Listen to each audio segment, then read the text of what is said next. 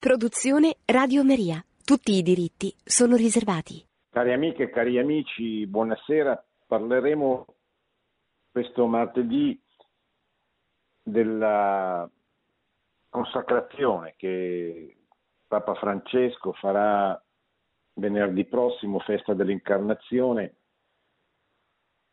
al cuore immacolato di Maria di Ucraina e Russia e contemporaneamente il suo cardinale Monsignere la farà eh, a Fatima, volendo così significare il profondo legame che, c'è in questa, che ci sarà in questa consacrazione con le apparizioni di Fatima avvenute nel 1917.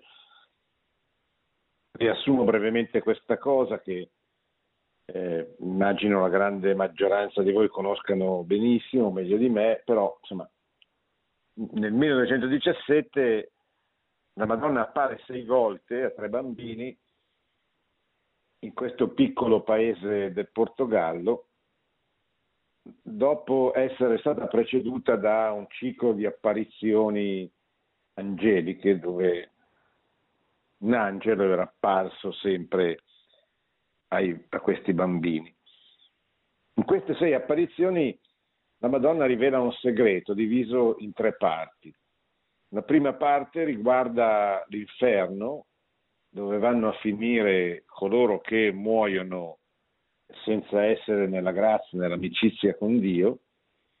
La seconda parte è la, l'inferno delle nazioni, il comunismo, come castigo che l'uomo, che, che Dio permette all'umanità che ha voltato le spalle al bene, al vero, a Dio. E la Russia sarà il, flagello, sarà eh, la diffusione di questa ideologia provocherà nel corso del Novecento decine di milioni di morti, di martiri, che eh, così sono stati calcolati, ma senza contare eh, la Cina, eh, si parla di almeno 100 milioni di morti quantificati secondo eh, indagini fatte dopo la caduta del muro di Berlino, eh, contenute in, in libri che hanno diciamo così, che hanno fatto questo conteggio. Martiri che eh, sono, diciamo così, i protagonisti della terza parte del segreto di Fatima, che verrà rivelata soltanto molti anni dopo, nel 2000, per volontà di Giovanni Paolo II, che era entrato dentro il mistero di Fatima il 13 maggio del 1981 quando in occasione appunto della prima apparizione, dell'anniversario della prima apparizione a Fatima, subì in piazza San Pietro l'attentato.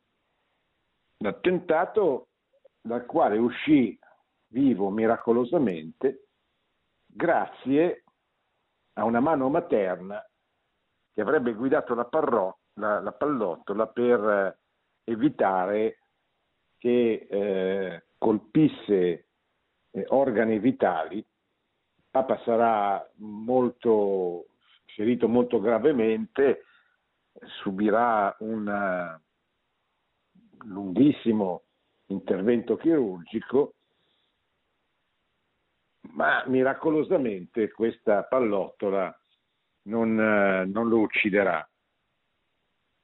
Appena risvegliatosi dall'operazione chiede di essere messo al corrente della terza parte del segreto di Fatima che non era mai eh, stata rivelata se non ai pontefici e che era contenuta in una busta sigillata presso la Congregazione per la dottrina della fede e scopre così che il cuore della terza parte del messaggio era il martirio che la Chiesa avrebbe dovuto subire e stava subendo in quel 1981 da parte della Russia che diffondeva il comunismo, seconda parte eh, del segreto, e allora ritorna il 13 maggio del 1982, ritorna a Fatima, cioè va a Fatima, porta con sé la pallottola famosa che verrà incastonata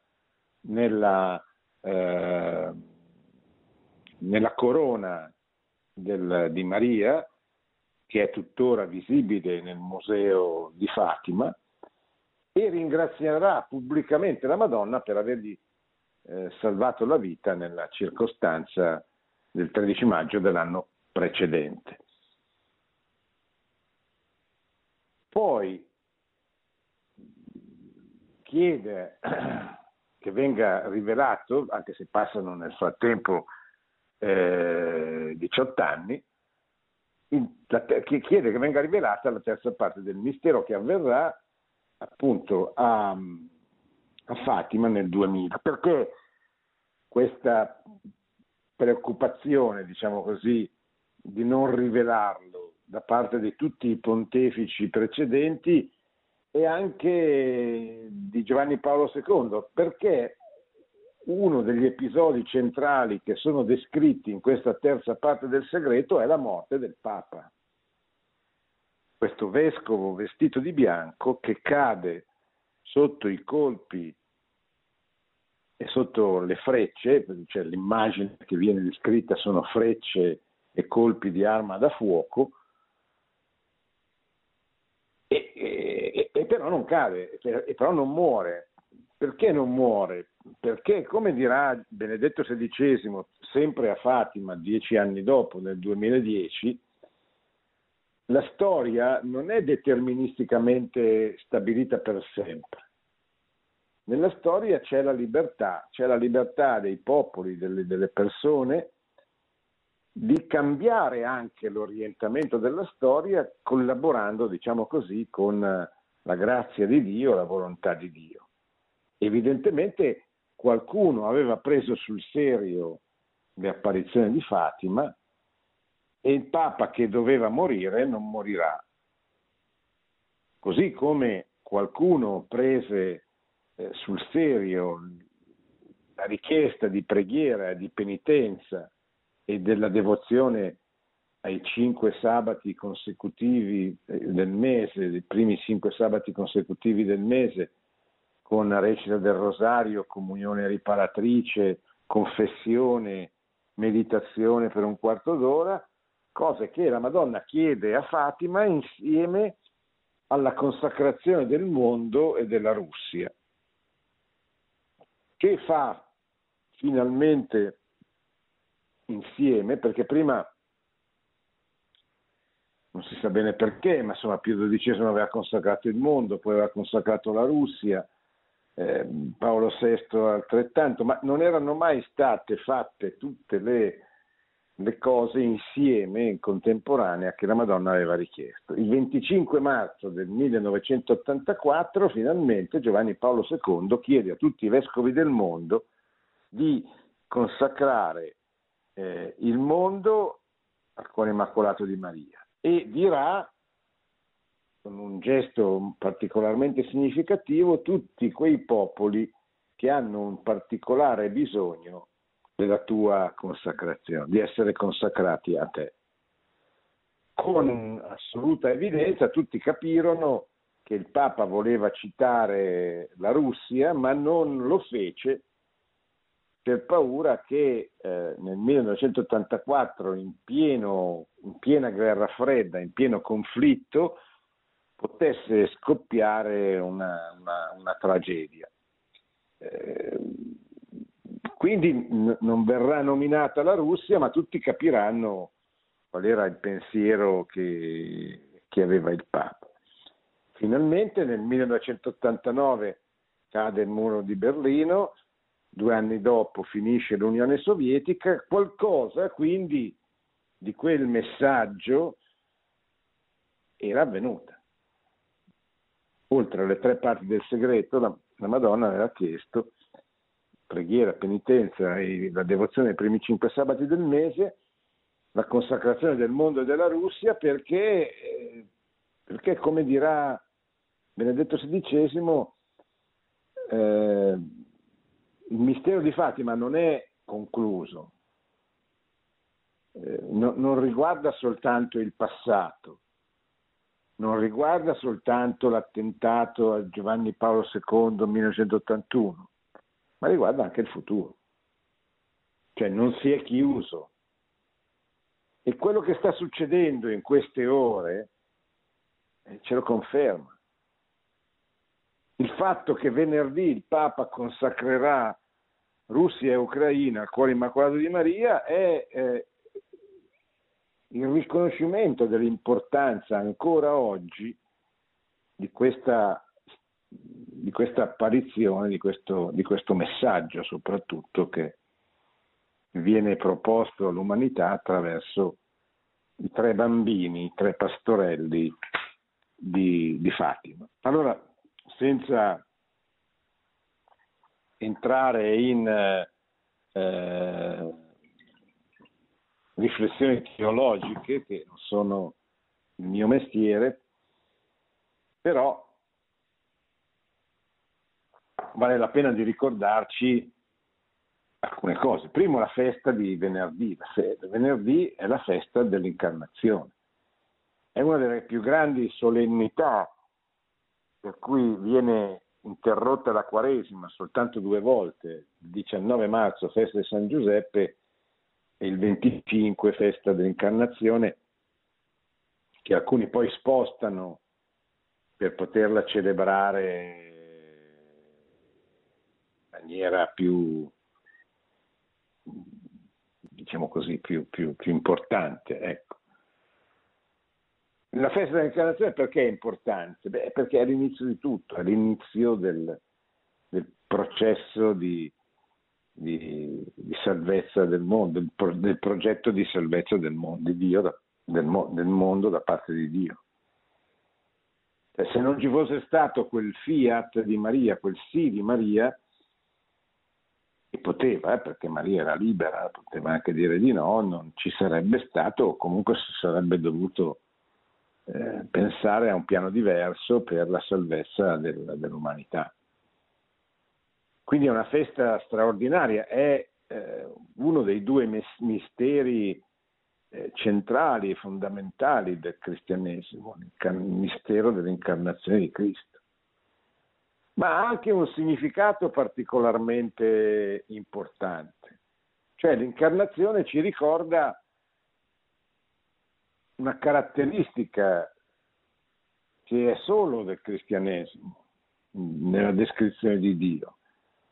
Cioè Dio viene incontro agli uomini, non li aspetta. Dio viene incontro al punto da farsi uomo. Cosa sconvolgente per, per, per chiunque, tranne che per noi che magari ne abbiamo sentito parlare per tanti anni, la riteniamo una cosa normale, ma non abbiamo capito probabilmente la portata di questa cosa normale, che sconvolge tutti, ma come Dio che si fa uomo, che diventa un bambino, che è presente in un pezzo di pane, in un bicchiere di vino. Tutte queste cose eh, ci, ci devono per forza aiutare a riflettere, ma, ma perché Dio ha fatto questo? Perché Dio ci ha, ci ha voluto salvare in questa maniera? E io credo che l'unica spiegazione sia appunto quella di volerci indicare la strada, perché anche noi potessimo successivamente nel corso dei secoli accostare le persone con la stessa intenzione pura, cioè quella di volerle salvare, di volerle santificare, di volerle aiutare a santificarsi, cioè la stessa intenzione che ha avuto Dio nell'incarnazione di Cristo, del suo figlio. E questa è una, una verità assolutamente fondamentale, preziosissima del, del cristianesimo che non c'è in, in nessun'altra non c'è in nessun'altra religione. Mm. Dio islamico è un Dio, è un Dio altro, lontano, eh, potente, potentissimo certamente, ma, ma, ma lontano, ma non il Dio della religione pagana che eh, era quella che dominava il mondo quando ci fu l'incarnazione, salvo il popolo di Israele, è una serie di dei che assomigliano soprattutto agli uomini nelle loro, nei, loro, nei loro peccati, nel, nel, nei loro modi sbagliati di fare le cose, eccetera.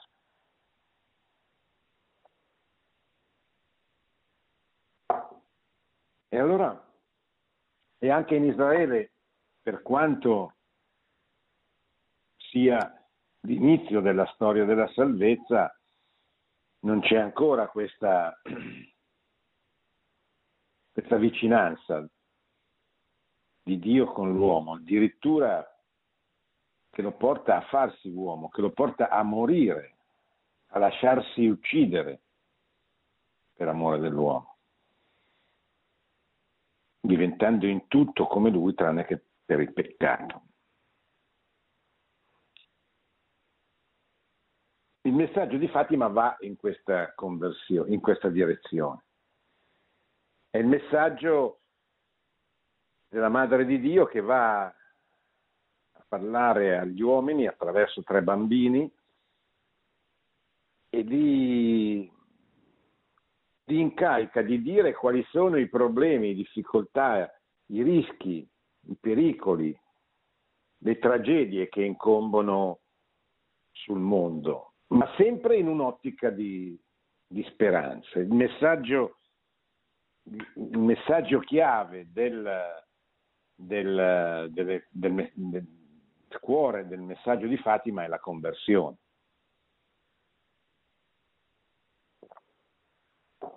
Solo attraverso la conversione ci può essere salvezza e solo attraverso la conversione ci può essere la pace. Ma attenzione, la conversione dei, delle persone, ma anche la conversione delle nazioni. Per questo venerdì il Papa consacrerà l'Ucraina e la Russia, consacrerà le nazioni. Vedremo come questo ha un, un, un ruolo importantissimo nell'economia non solo del messaggio di Fatima, ma di tutto il giudizio che noi possiamo dare alla luce del Vangelo sul, sul Novecento, sul secolo che ha accompagnato, diciamo così, la, la, l'inizio e lo svolgimento delle apparizioni di Fatima e soprattutto che si conclude, secolo che si conclude con la rivelazione della terza parte del messaggio che tutti, come dirà cardinale Ratzinger nel commento teologico alla rivelazione della terza parte del segreto dirà tutti si aspettavano cose mirabolanti, invece no, non, non, non ci sono queste cose stranissime, c'è una verità profonda che noi non abbiamo ancora metabolizzato veramente, cioè il Novecento è il secolo in cui la Chiesa subisce il maggior numero di martiri di tutti i 1900 anni messi insieme precedenti. È stata una tragedia dal punto di vista del versamento del sangue, del dolore, anche se eh, bisogna dire con Tertulliano che il sangue dei martiri è il seme dei nuovi cristiani. Ecco perché noi possiamo sperare possiamo sperare perché la speranza è sempre una caratteristica della, del cristianesimo, è, una, è, la seconda virtù teologale, è una virtù fondamentale, ma anche la speranza che migliorino le vicende umane. Dobbiamo sperare e dobbiamo sperare, dobbiamo fondare la nostra speranza non soltanto sulla misericordia di Dio, ma anche sul sangue dei martiri del Novecento. A opera soprattutto di quella, quella cosa, è la Russia, che quando cominciano le, le, le apparizioni nessuno sapeva cosa fosse, che avesse un'importanza. Eh, i, I bambini credevano che fosse una signora, la signora Russia, proprio non sapevano ne, neppure loro che cosa fosse. E poi soprattutto la Russia entrerà dentro al cuore della storia soltanto pochi giorni dopo l'ultima apparizione quando ci sarà la rivoluzione d'ottobre, cioè la rivoluzione con cui il partito bolscevico in Russia conquista il potere e allora lì la Russia, terminate le apparizioni, comincerà a diffondere i suoi errori nel mondo.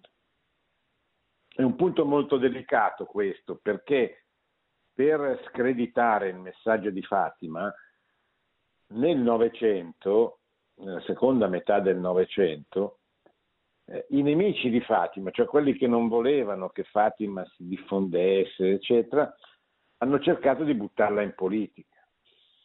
Cioè hanno cercato di, di criticare Fatima dicendo ma Fatima è una, una Madonna anticomunista che parla della Russia, che è una cosa che poi verrà strumentalizzata dalle forze politiche anticomuniste, eccetera. In realtà eh, la Madonna parla di cose concrete, parla dei pericoli concreti per l'umanità e nel corso del Novecento sicuramente per la fede, per la fede cristiana e per la libertà di tutti il comunismo è stato il pericolo principale, il, eh, il, nemico, l'alternativa concreta. Quindi l'attenzione a questi problemi da parte delle apparizioni da parte di Maria non è così casuale, molto puntuale. La Madonna si preoccupa veramente di toccare i nervi scoperti, cioè di, di, di, di entrare dentro la storia e dirci quali sono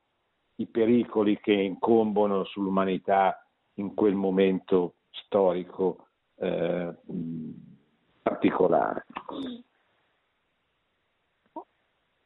Così eh, è innegabile che il Magistero della Chiesa ha un rilievo pubblico, potremmo dire, eh, scusate, è, è, è, evidente che il, messaggio di Fatima, non il Magistero della Chiesa, che il messaggio di Fatima ha una dimensione pubblica, possiamo dire anche una dimensione politica nel senso più alto e nobile del termine. Cioè la Madonna non si preoccupa soltanto di indicare la strada ai singoli, ma la indica anche ai popoli, alle nazioni.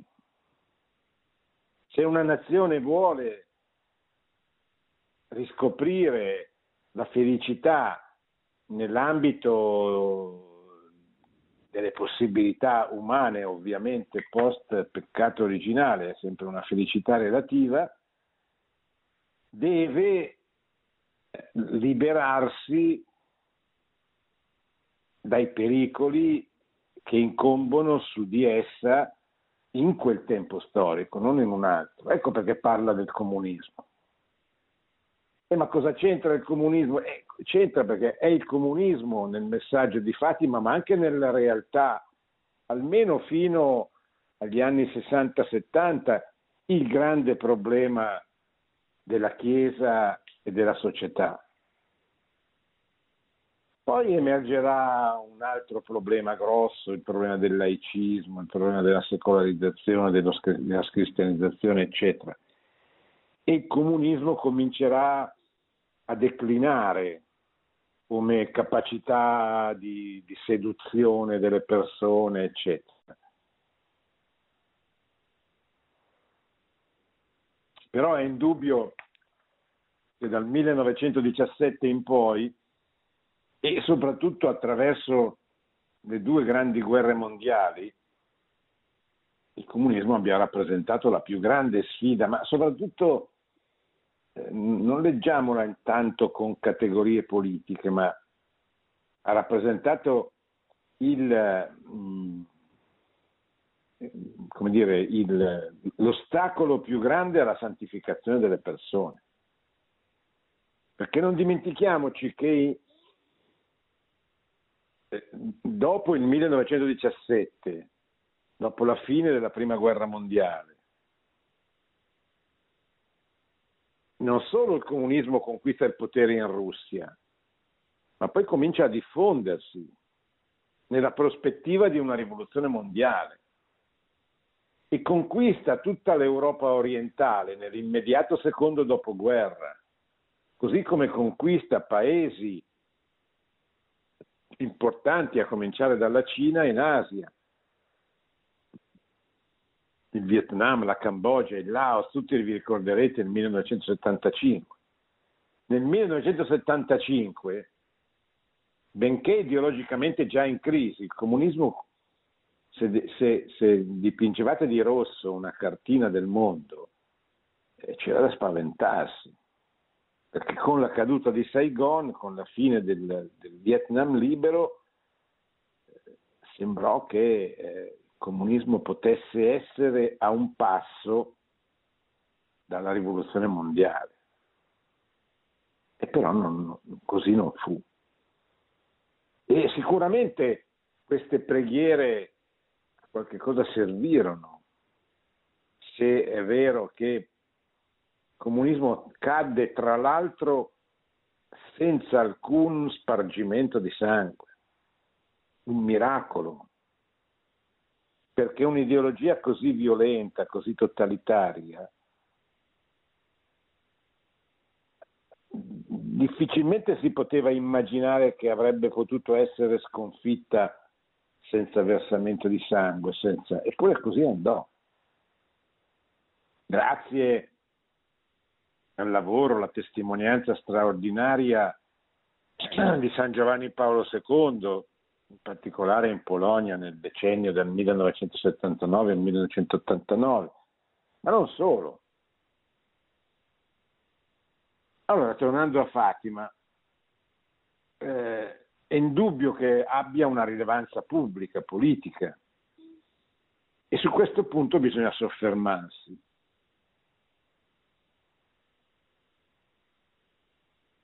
comunismo era diventato una struttura di peccato, ecco perché struttura di peccato è un termine che usa Giovanni Paolo II per dire quando un peccato è reiterato, è reiterato continuamente nella società, quando non è più un fatto di una persona, di qualche persona, ma diventa un peccato pubblico, un peccato sociale, si organizza quale promotrice di questo peccato una struttura di peccato, così le chiamò. Pensate, non lo so, alla pornografia e in particolare alla pornografia infantile nei confronti dei bambini. Quante strutture di peccato esistono? Le lobby parlamentari che le legalizzano queste cose, i giornali che le sostengono, i ten tank, i pensatoi, cioè le case editrici, cioè tutte quelle realtà che in qualche modo contribuiscono a rendere normale il male, il peccato, eh, sono realtà che si, possono, che si devono chiamare, che Giovanni Paolo II chiama strutture di peccato.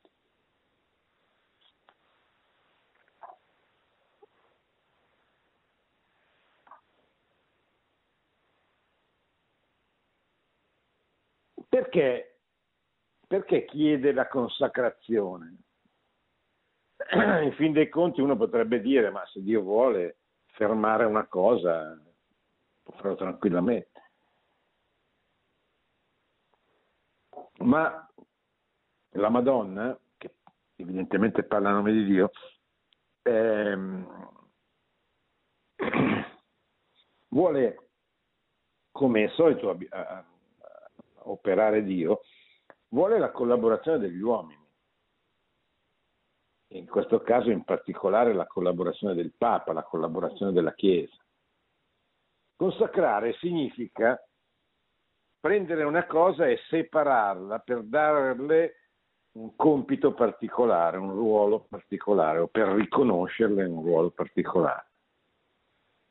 Consacrare il mondo o la Russia o l'Ucraina, significa prendere queste nazioni e metterle nelle mani di Dio attraverso la mediazione di Maria.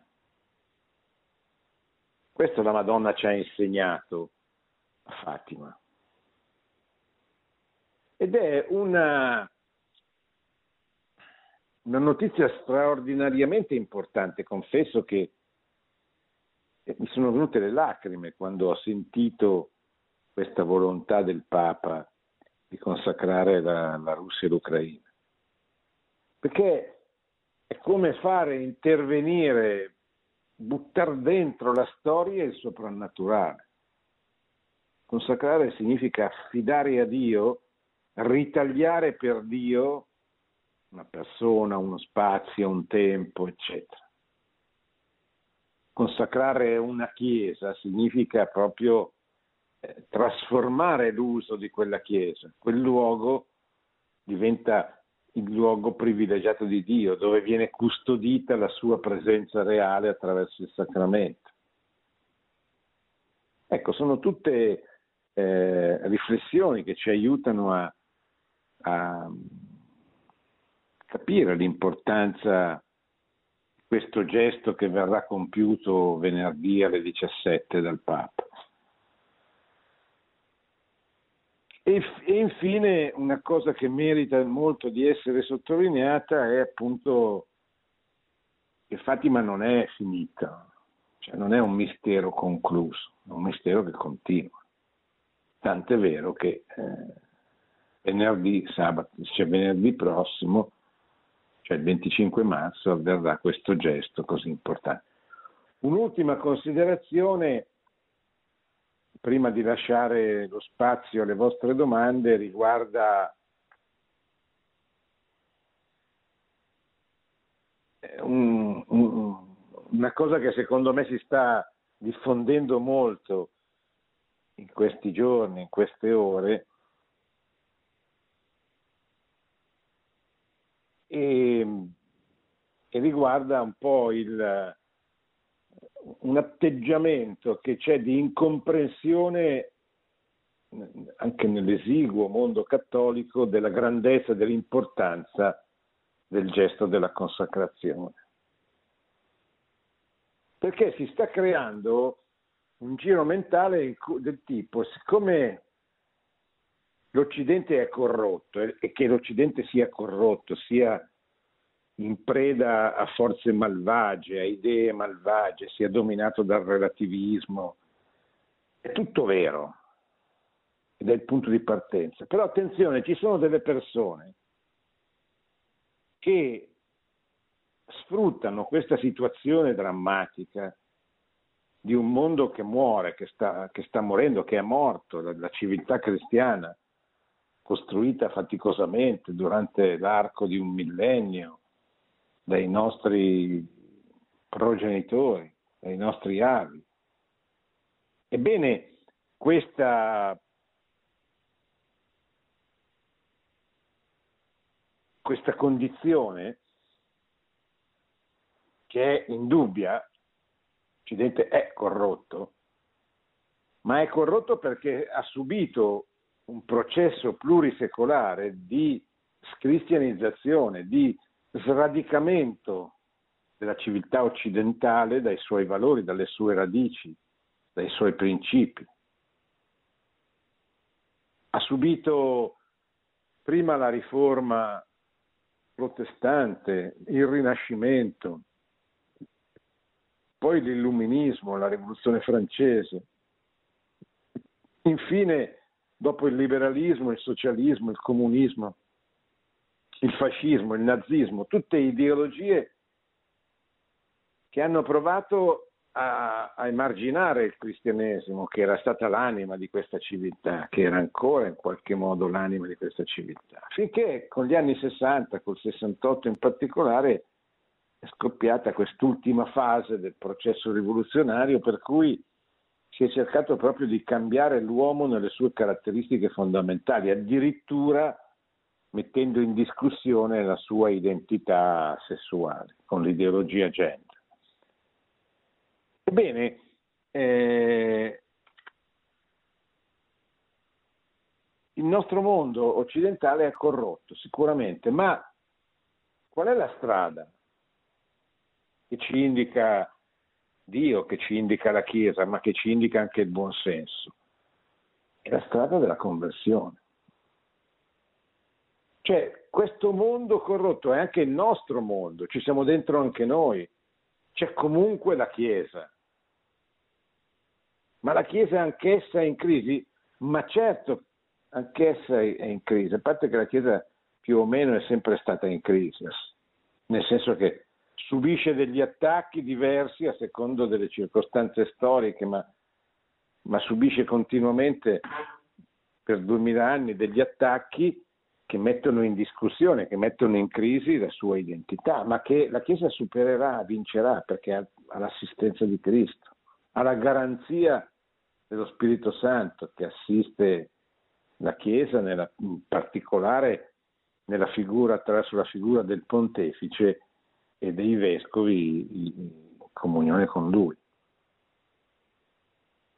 Allora si sta creando questa mentalità per cui siccome l'Occidente è corrotto, allora qualcuno che viene da Oriente, tanto per fare un nome, eh, l'attuale presidente della federazione russa, può salvarlo.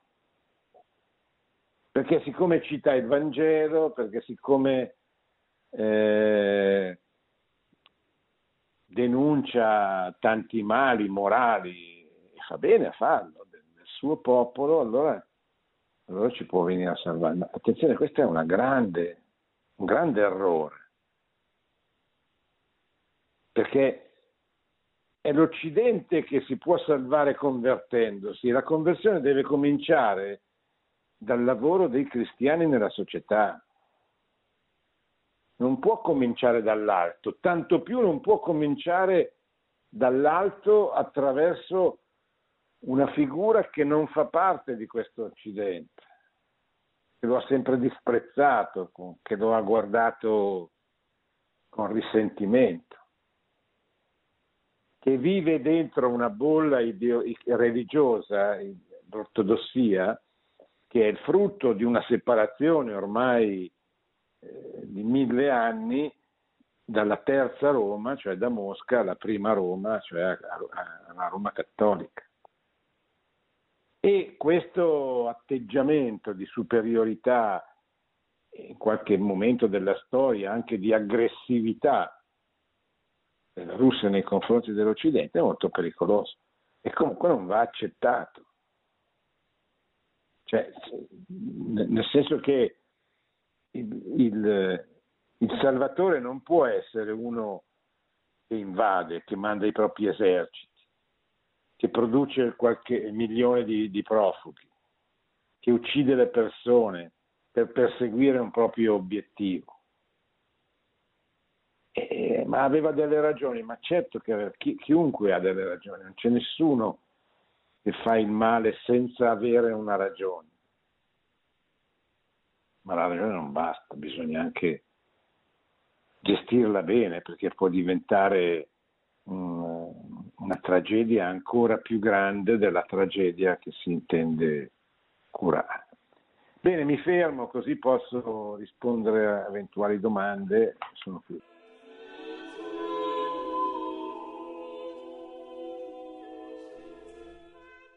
Pronto? È pronto? Sì. Sì, buonasera. Da buonasera. Dalla provincia di Latina. Pronto? Sì. Sento mi male. Dica, mi dica. Posso, far... Posso fare una domanda? Certo, ma mi sente? Sì, la sento che va e viene, ho problemi col telefono, Ah. faccio veloce. Ehm, bene. niente, volevo, volevo sapere, e ho letto che nel 1949 eh, il Papa scomunicò i comunisti in Italia. E volevo sapere la motivazione, perché non l'ho ben capita, se si riferisce anche a quello che è emerso dal terzo segreto di Fatima, e, mm, e poi perché non si è preso un analogo provvedimento per i fascisti e i nazisti. Questo qui. Sì.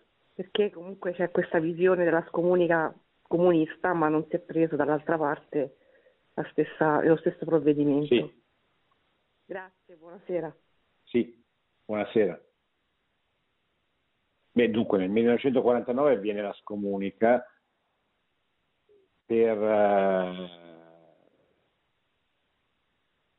chi partecipa, diciamo così, alla, alle vicende, alla, alla, vita del Partito Comunista, e diffonde le idee e collabora. Eh, beh, la scomunica è è la volontà di, eh, in Italia di, di costringere, diciamo così, i, i, i, tanti cattolici, perché praticamente anche i comunisti erano battezzati, nel senso che allora battezzati erano, credo, oltre, molto oltre il 90% dei, dei cittadini, quindi praticamente tutti. E questo credo che volesse eh, eh, significare, rivolgendosi a tutti i battezzati, dice, ma pensateci bene, cioè il cristianesimo e il comunismo sono incompatibili, sono assolutamente incompatibili. Non potete essere cattolici e comunisti anche perché in quel momento era in corso un tentativo eh, che faceva capo a un intellettuale comunista ma anche cattolico, Franco Rodano, proprio di sottolineare la non inconciliabilità totale, radicale tra la fede cristiana e il, l'ideologia comunista.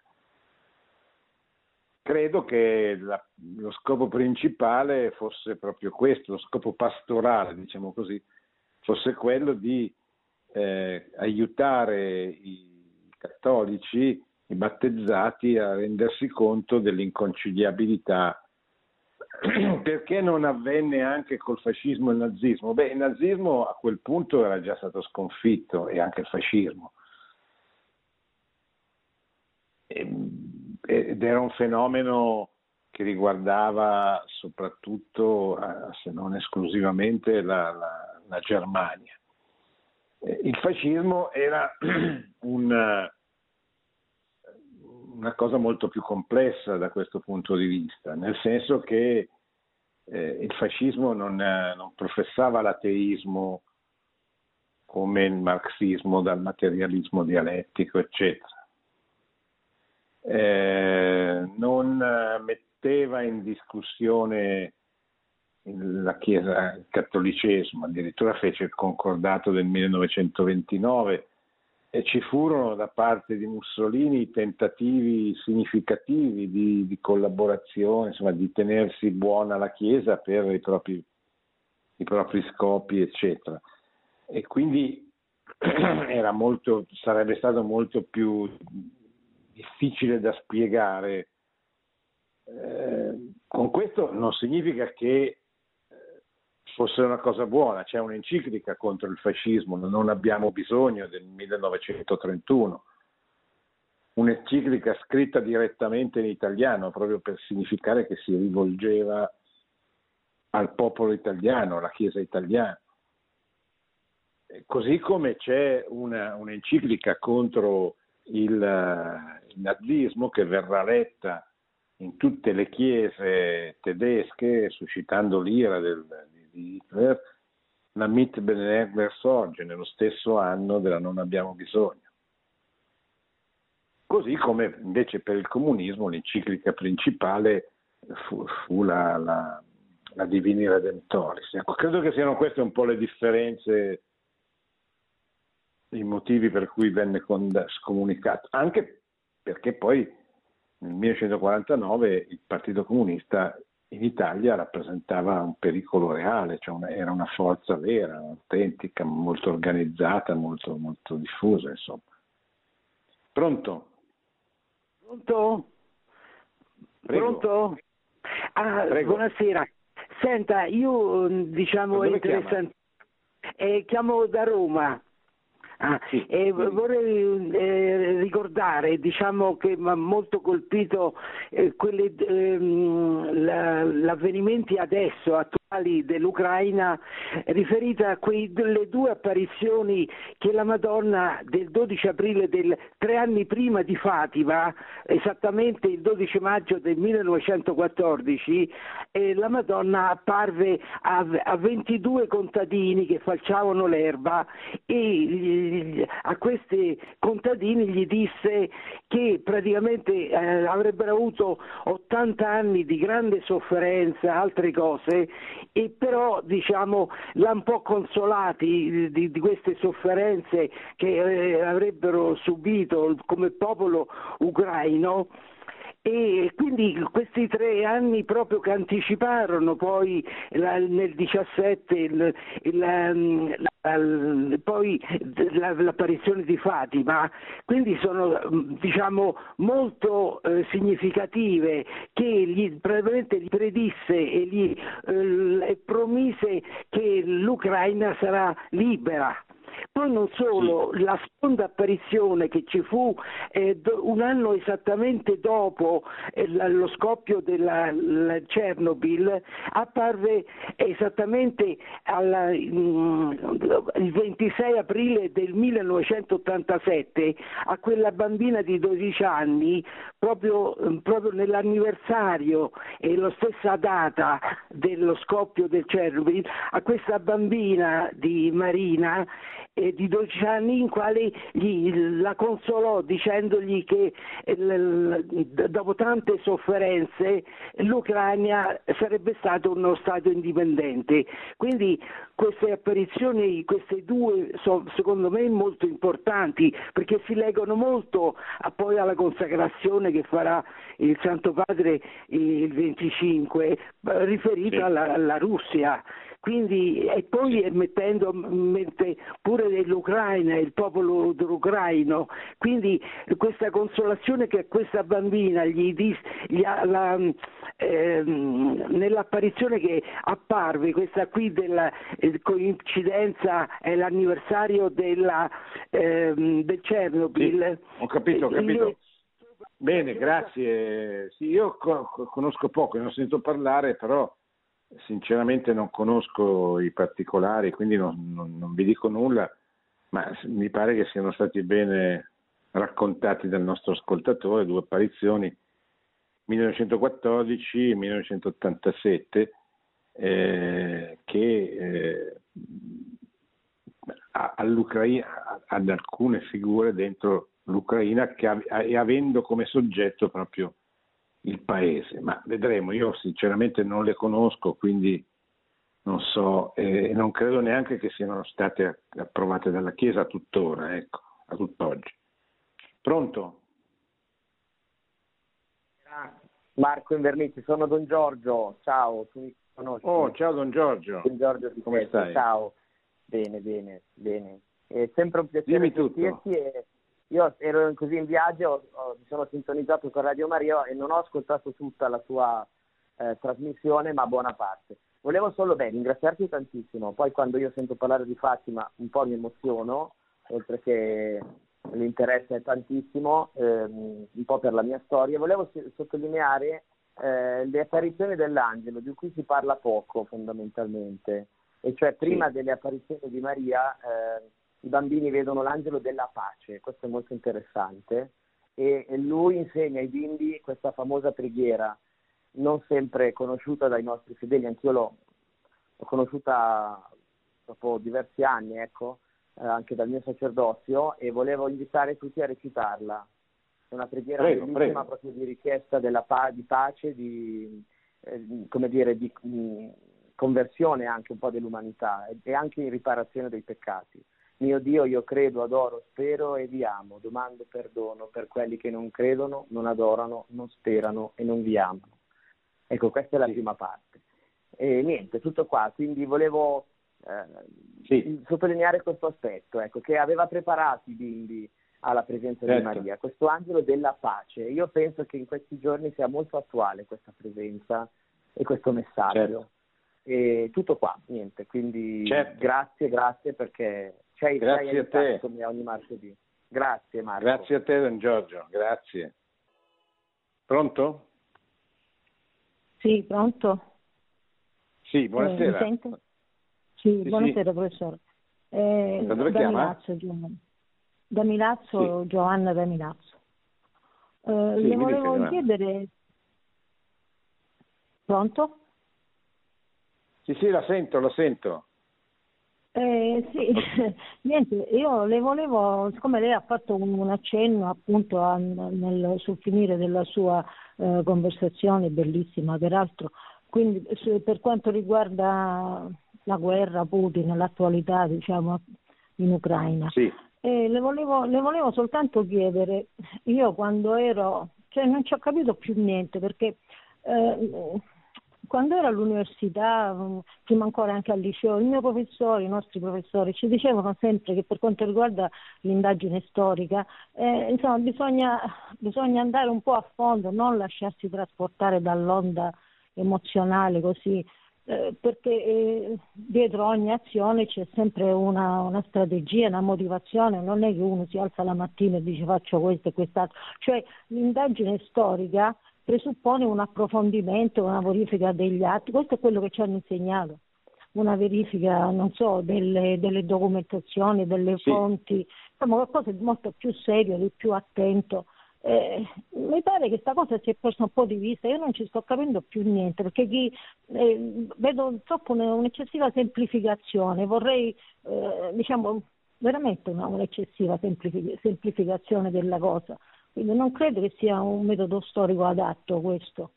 Una cosa più mi sembra no, più una cosa insomma, emozionale. Vorrei tanto sentire il suo parere su cosa ne pensa, un punto di vista proprio seriamente, insomma, sì. un'analisi attenta della situazione. Non ho capito chi ha ragione, chi ha torto, sì. che cosa è successo. Ah, dunque, beh, è difficile ricostruire in pochi minuti, non ne abbiamo molti a disposizione.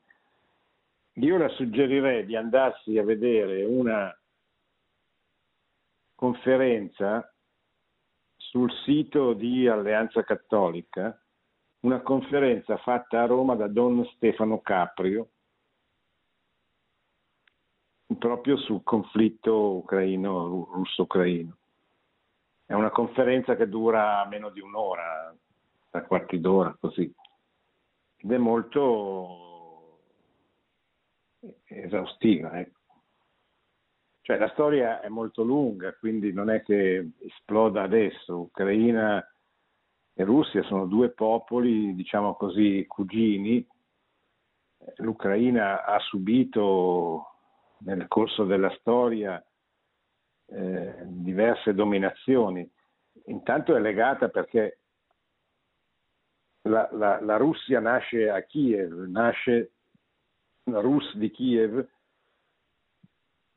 nasce nel, nel 988, cioè nel X secolo, con la conversione del principe Vladimiro, San Vladimiro, che è canonizzato e conosciuto come santo, cioè pregato come santo sia da parte della Chiesa ortodossa che da parte della Chiesa eh, latina, la Chiesa cattolica.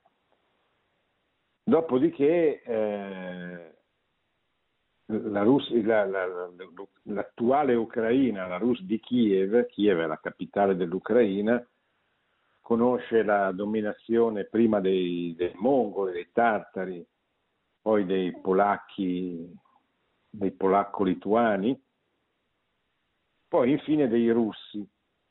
Ma mantenendo sempre eh, uno sguardo e una, un atteggiamento, diciamo così, un, un atteggiamento di simpatia in una parte importante della sua popolazione verso Occidente, in modo particolare nella Galizia, dove c'è Leopoli, che è una città che sentirete nominare spesso in questi giorni, che è la città più vicina al confine con la Polonia, nella parte quindi occidentale dell'Ucraina.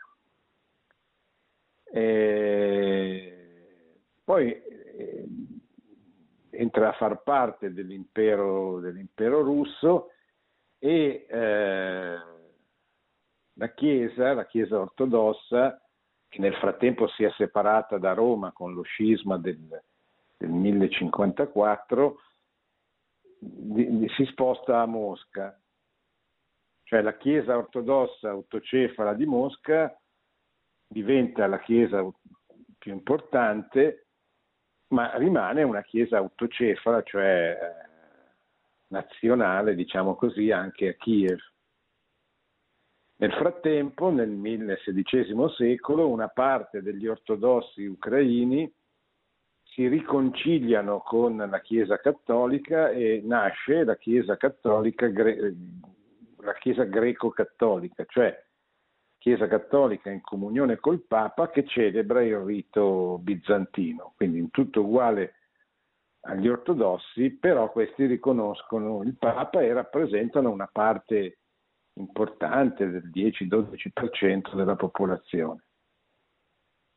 Poi c'è una piccola percentuale di, di latini, di cattolici latini, che sono quelli i cui vescovi sono quelli che hanno chiesto a Papa Francesco di fare la consacrazione della Russia e dell'Ucraina al cuore immacolato eh, di Maria. Dentro questo, poi, poi eh, c'è la rivoluzione comunista, la nascita dell'Unione Sovietica, la, la, l'Ucraina diventa una repubblica della, della, dell'Unione Sovietica finché l'Unione Sovietica cade nel 1991 e finalmente l'Ucraina diventa una nazione indipendente.